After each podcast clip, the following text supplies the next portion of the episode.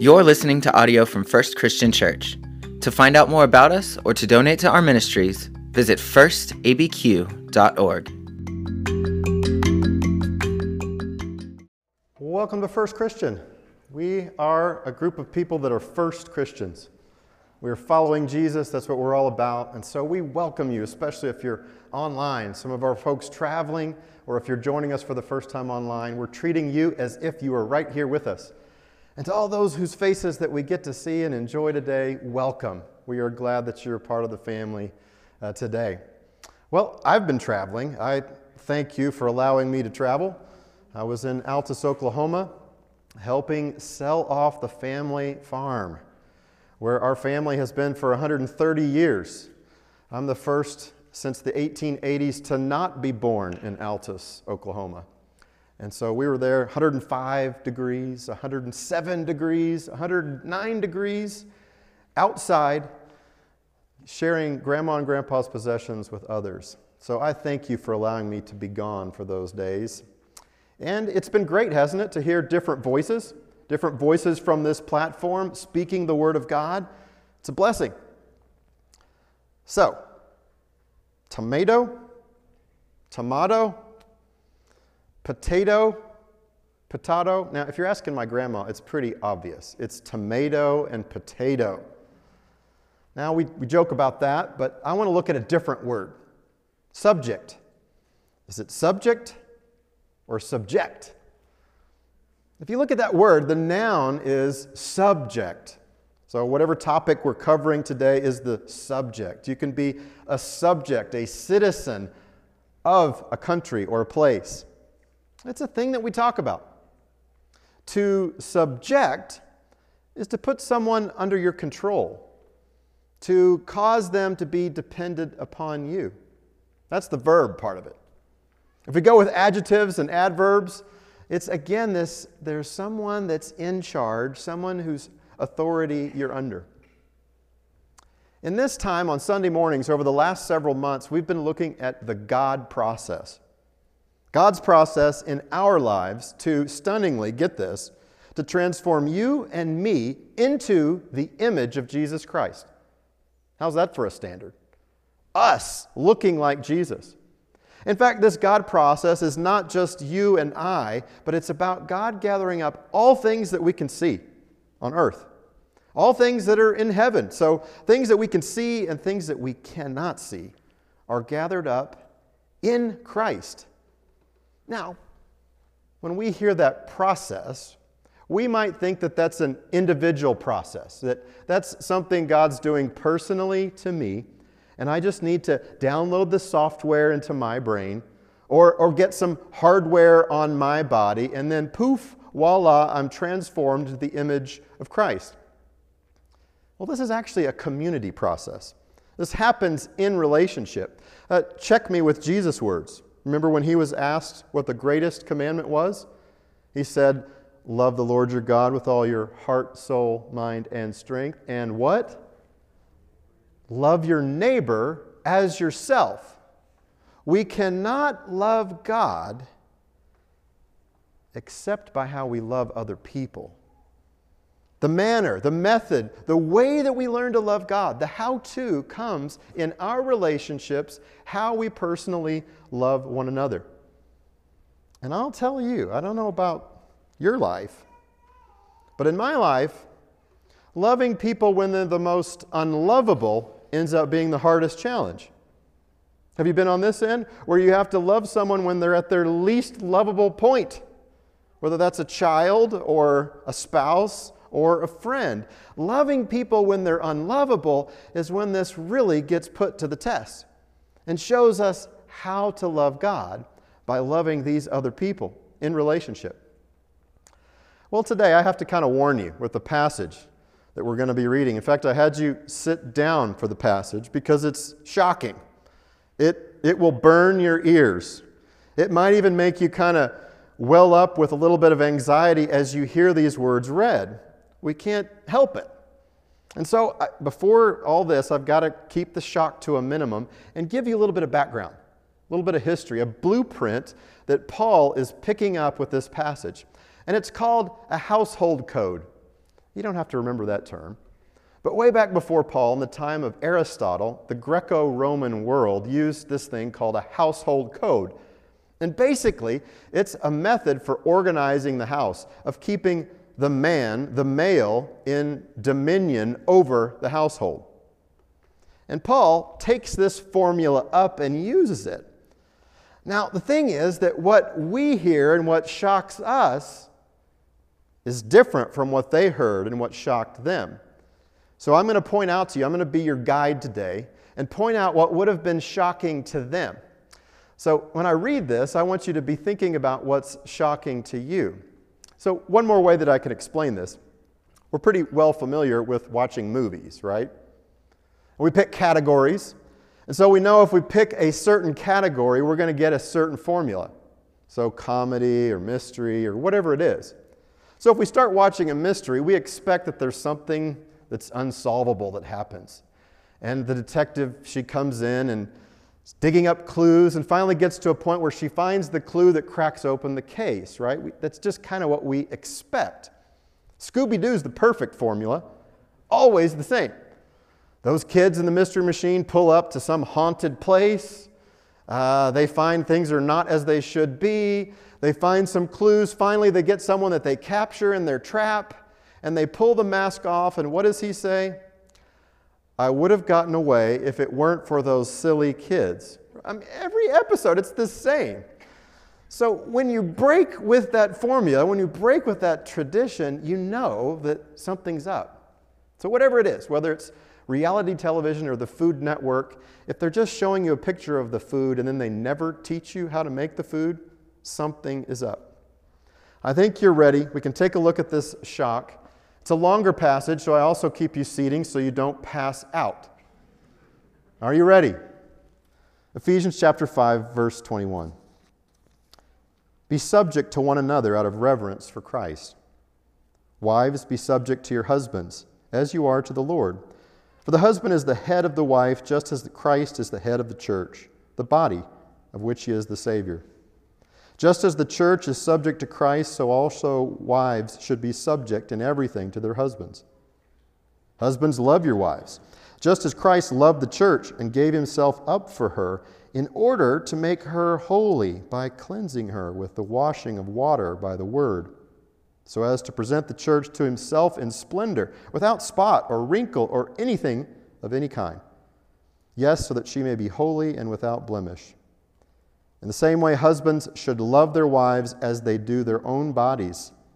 He who loves his wife loves himself, for no one ever hated his own body, but he nourishes his body, tenderly cares for it, just as Christ does for the church, because we are members of his body. For this reason, a man will leave his father and his mother and be joined to his wife, and the two will become one flesh. This is a great mystery, and I'm applying it to Christ and the church. Each of you, however, should love his wife as himself, and a wife should respect her husband. Children, obey your parents in the Lord, for this is right. Honor your father and mother. This is the first commandment with a promise, so that it may go well with you, and you may live long on the earth. And fathers, don't provoke your children to anger, but bring them up in the discipline and instruction of the Lord. Slaves, Obey your earthly masters with fear and trembling in the singleness of heart, as you obey Christ, not only while being watched and in order to please them, but as slaves of Christ, doing the will of God from the heart. Render service with enthusiasm as to the Lord, and not to men and women, knowing that whatever good we do, we will receive the same again from the Lord, whether we are slaves or free. And masters, do the same to them. Stop threatening them, for you know that both of you have the same master in heaven. And with him, there is no partiality. Well, when we hear these words, you probably were tallying up things in your head that are kind of shocking or surprising to you. And it is shocking in the United States to think about talking about slavery again. with all the freedoms that women have in our country to think about women having domin- or men having dominion over women, it burns our ears. And so before we go applying it to our lives today, we've got to hear it as they heard it. Because in those early ears, as they heard this passage, they did not hear restriction like we hear. They heard freedom and a, something of a radical call that our ears miss.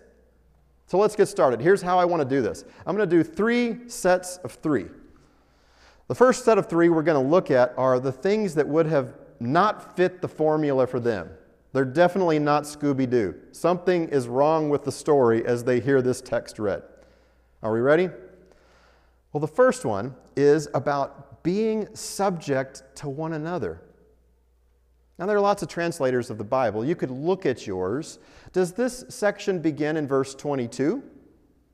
Sometimes interpreters will put that paragraph heading there. Or does it begin in 21? In 22, it says, Wives, be subject to your husband.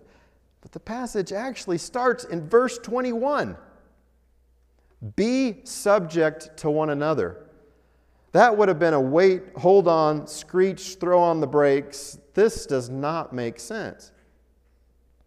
A little bit more that I want to tell you is that that verb to be subject is nowhere found in verse 22. It's only in 21.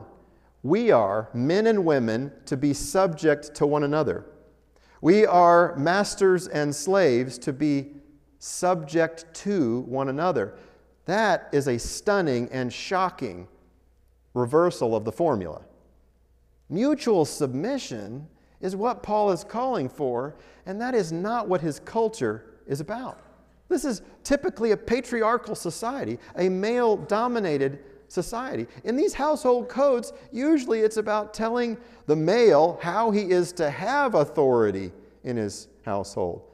And yet, from the get go, Paul says, we're all subjects to the Lord. We're all equal. We are all to be subject to one another. Well, that's the first one mutual subjection. That would have caught their ear. Second one is that husbands are commanded to love their wives.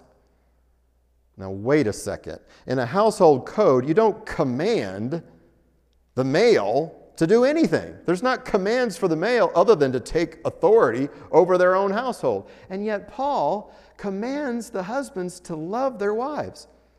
There's two shocking things about this. One, the fact that they're being commanded to do something, and two, they're being commanded to love their wives. Now, today, our, our ears won't catch that. We think, well, well, sure, a husband should love his wife. But you will not find in household codes a man commanded to love his wife. Think about that one. There might be a few places where it might hint at love, but they do not use the word that Paul uses of agape love, this self giving love. Paul stands alone in wrecking the household code formula by commanding husbands to love one another. Mutual submission and love are brought together as complementary practices where these authority figures are supposed to love. Now, it shouldn't be new to us. I mean, if we look at what we've been covering in chapter 5, verse 1 and 2, it says, Therefore, be imitators of God as beloved children, and live in love as Christ loved. How did he love? He loved by giving his life as a sacrifice for all. That's not gender specific, that's for all of us to love in that way. Or even in chapter 4, verse 2, we are to endure with one another in love. We're to bear with one another in love. This is not new. But Paul keeps going in the command. He gives a lot of extra commands. Men, you're supposed to love women like you love your own body. You take care of your body, you feed your body, you clothe. It might be kind of questionable how you clothe your body at times, but you take care of your body, so you should take care of your wife. And then comes the hugest challenge of all, verse 25, where Paul gives a picture, a snapshot of what this love is supposed to look like. a love that's like Christ's love. Christ who gave his life for us. That's what it's supposed to be like. That's astounding. That's challenging. That's unbelievable.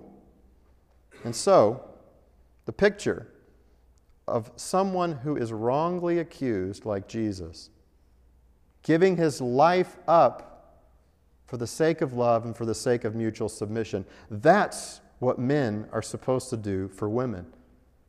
That's a pretty astounding picture. All right, we got one, we got two. Mutual submission, strange. Men being commanded to do anything, strange, especially strange that they're commanded to love. The third one, all the roles in the relationships are addressed. All the roles, not just man. Paul shows value to each person in the equation, whether they're children or whether they're slaves. They're all brought to the table. Now, this is kind of interesting because usually it's in the household codes things given to the man of what they're supposed to do to get everybody to be under their authority. But Paul brings the slave to the table, the wife to the table, the kid to the table, and values them. Now, historically, don't, you don't need me to tell you this, but historically, men have had more authority. We haven't always done well with that authority.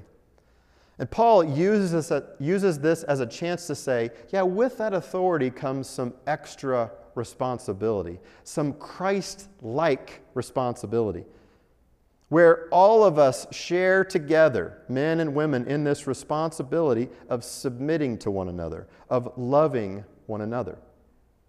Well, that's the first set of three mutual submission, commanding men to love wives and that all roles are valued and addressed.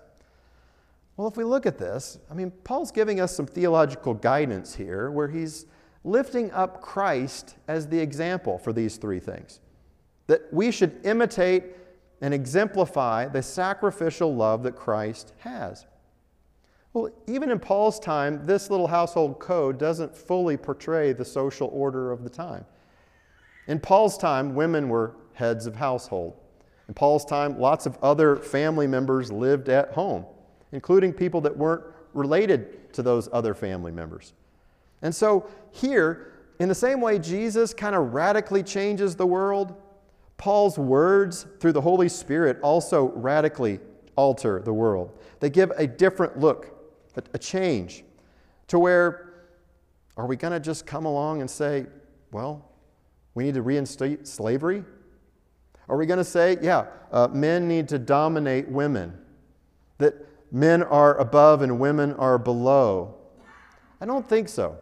Which brings us to our next three. The next three are principles that we're drawing from this story, from what Paul has said in this household code formula, by what he's altered and changed. So the first one mutual submission is to the Lord. It's to the Lord.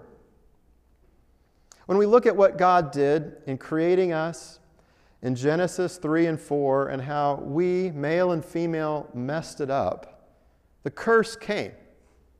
And in Jesus, that curse is reversed, it's transformed, it's changed.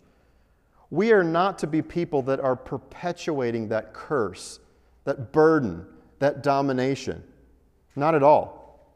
In fact, Paul laid it out for us clearly in Galatians chapter 3 that in Christ, there's not Jew and Gentile, there's not insider and outsider. In Christ, there's not slave and free.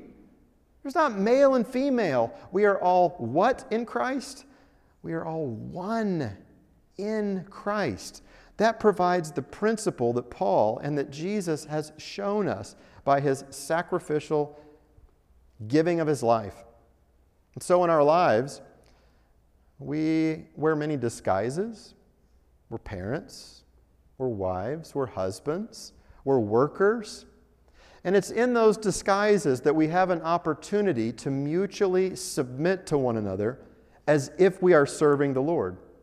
We don't see those disguises. We see that we are serving the Lord, taking on humility. So there's a level of respect, but there's definitely a change, a transformation in how we're supposed to view all of these relationships. which is why I can say passages like this sometimes are misused. Misused to promote abuse, to promote male domination. That's not called for. Folks, if you're in a relationship that's physically abusive, emotionally abusive, sexually abusive, this text is not encouraging you to stay in that relationship. There, there is no authority for that whatsoever. Paul teaches us to be in submission to one another as to the Lord. We're to follow our parents in the Lord. If they're not in the Lord, if they're not exercising that authority properly, we do not need to stay in those abusive relationships at all. I would encourage you to get out. So, the first of this next set mutual submission is to the Lord. Second, this passage gives us something. This passage gives us subjection not domination, not authority. The passage teaches subjection. It teaches us to be subject to one another. That's our gift. We're supposed to be as Christ was in the world. If you'll notice the way that Paul addresses this by talking to women and to kids and to every role in this equation, he is encouraging us to take on this path where we are humbling ourselves towards Christ. It's not the normal way. The kingdoms of this world seek money and power and authority. And they want to seek that power in order to use it for their own benefit, for their own good. That's not the kingdom of God. We do not seek power, money, and authority to use it for our own good. In the kingdom of God, we use those things for the good of other people. Do you see that? This passage gives us subjection, it gives us submission. It doesn't give us domination, where somehow we have rank over someone. This is not about ranking gender. And you might look at this and say, well, I guess the Bible can just mean anything at all, because I see there it says, Wives be subject. Well, I think it's very easy to misunderstand, to misuse, and misrepresent Scripture. If we find any point where authority or hierarchy is to be encouraged by Christ, I think we're totally missing the whole Christ story, what he did on the cross. We can't just take a flat, literal reading of Scripture because we're not cutting off hands that steal, we're not gouging out eyes that lust, we're not enslaving people and using passages like this to say we should. We're not putting women below men. No. In fact, if you're in a relationship right now, whether you're a man or a woman, and you're being the dominant one, that you're tearing down and disrespecting the other one, please stop. That's not what this passage encourages you to do. Be subject to one another out of reverence for Christ.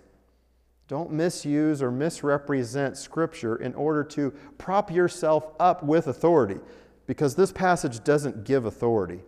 This passage gives submission and subjection. All right, so it gives us mutual submission to the Lord, it gives us subjection, not domination. And third, and this is quite similar, this passage doesn't give us rights. It doesn't give us rights that we can demand or dictate from other people.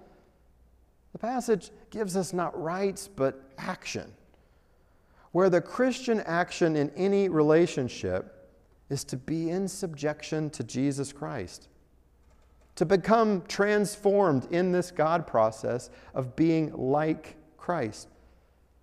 And that's why Paul can speak to women and to men, to slaves and to masters to parents and to children and encourage them in a way that raises up their status to say, No, you're at this table too, where we are having the same master.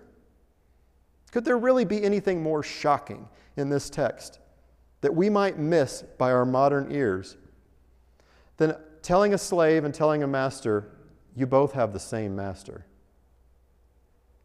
We are all at the table together, and we don't have rights that we can demand we are laying down those rights for others. In fact, I would add if there's someone in your, relationship, in your relationships in life that has to demand your respect, that has to command you to do something or threaten you to do something, they're not exercising Christ leadership whatsoever. That's not it at all. You have to almost ask, well, why? Why do they have to threaten and demand and scream and yell? I don't care if they're your dad or your cousin or your boss. There's a different way, a way that Christ shows us.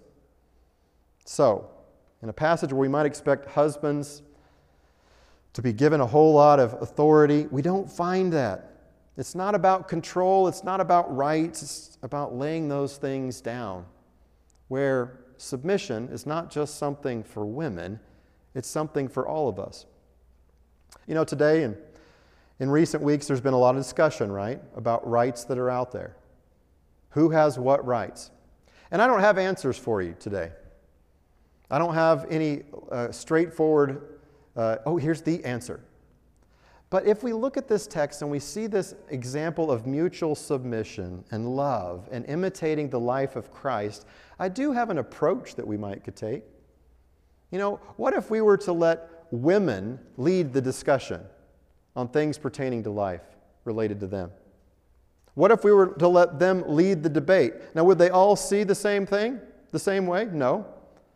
But I think that's a mutually submissive thing for men to do to let women make those choices. Maybe even we don't vote, men. We let women vote for things. Now, again, does that provide any answer? No. Does that stake a position? No. But it makes us think about what it looks like to live in mutual submission and love to one another. Well, I have to tell you, it's strange to come to a text like this and to have to hear it with ears that aren't my own. Because sometimes the literal truth of an ancient text gets lost to our ears. But I can tell you, and I hope maybe you can see it today too, that the real subject is Jesus Christ. And He is inviting us to be subjects of Jesus. Which brings me to my final three things. Three things that I want us to hear. They won't be surprising because we've already covered them, but I want to say it in a different way. Because a lot of times people come to Scripture, a passage like this and others, and they will use it to continue something like slavery. They will use it to continue racism or the abuse of women, to treat women as if they are doormats. And that's not what this is about. Christ brings a new world, a world that we as Christians step into and live in right now through mutual submission, through our love, and through the ways that we value one another. So here are the three things. We are all subjects of Jesus Christ.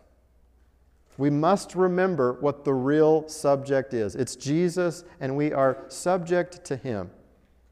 Two, this subjection is a subjection of sacrifice. It's not like the headship that's in the world, it's not the authority that's in the world. It's about sacrifice.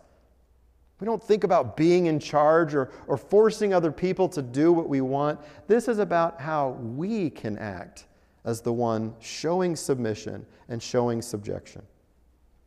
Third, this subjection is about submission being a strength, not a weakness.